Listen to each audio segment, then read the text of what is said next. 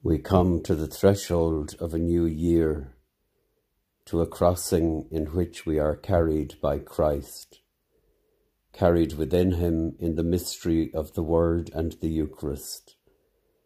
For the Christian, it is always a threshold of hope. We come to it together or alone, in the company of Mary, Mother of God, Mother of Peace, and with her we pause to glance back at the year that has ended. We pause to ponder and to treasure in our hearts all that has been. There are experiences of great personal pain, of death, and of births that did not happen.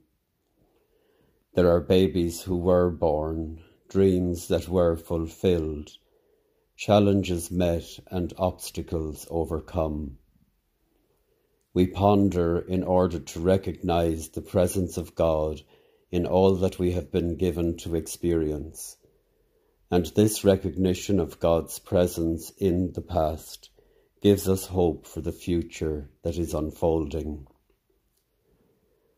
This is a contemplative, reflective moment that is necessary in every human life so that we are not endlessly rushing from one experience to another without learning the lessons and the wisdom offered by God in every single thing.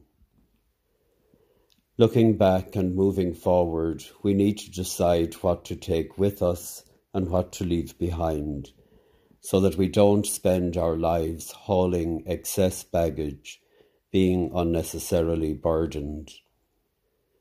The invitation of God in the Bible is to unload all your worries onto Him because He is looking after you. We need not carry more than is necessary. We cross the threshold with Mary, abiding in Christ with the prayer of the Spirit in Jesus, the prayer, Abba Father, rising in our hearts. And we cross the threshold in the Eucharist as the food for the journey. We carry blessing. We carry the blessing given by God to Moses and Aaron in the book of Numbers, chapter 6. May the Lord bless you and keep you. May the Lord make his face to shine upon you and be gracious to you. May the Lord uncover his face to you and give you peace. I like this idea of the Lord uncovering his face, revealing to us in the journey that lies ahead. It is for us in moving forward to keep the eyes of our soul focused on the light that shines from God's face, a light that no darkness can overcome. May it be done in the Spirit, in the people who bless our lives every day and in the circumstances that will unfold, may we see the face of God.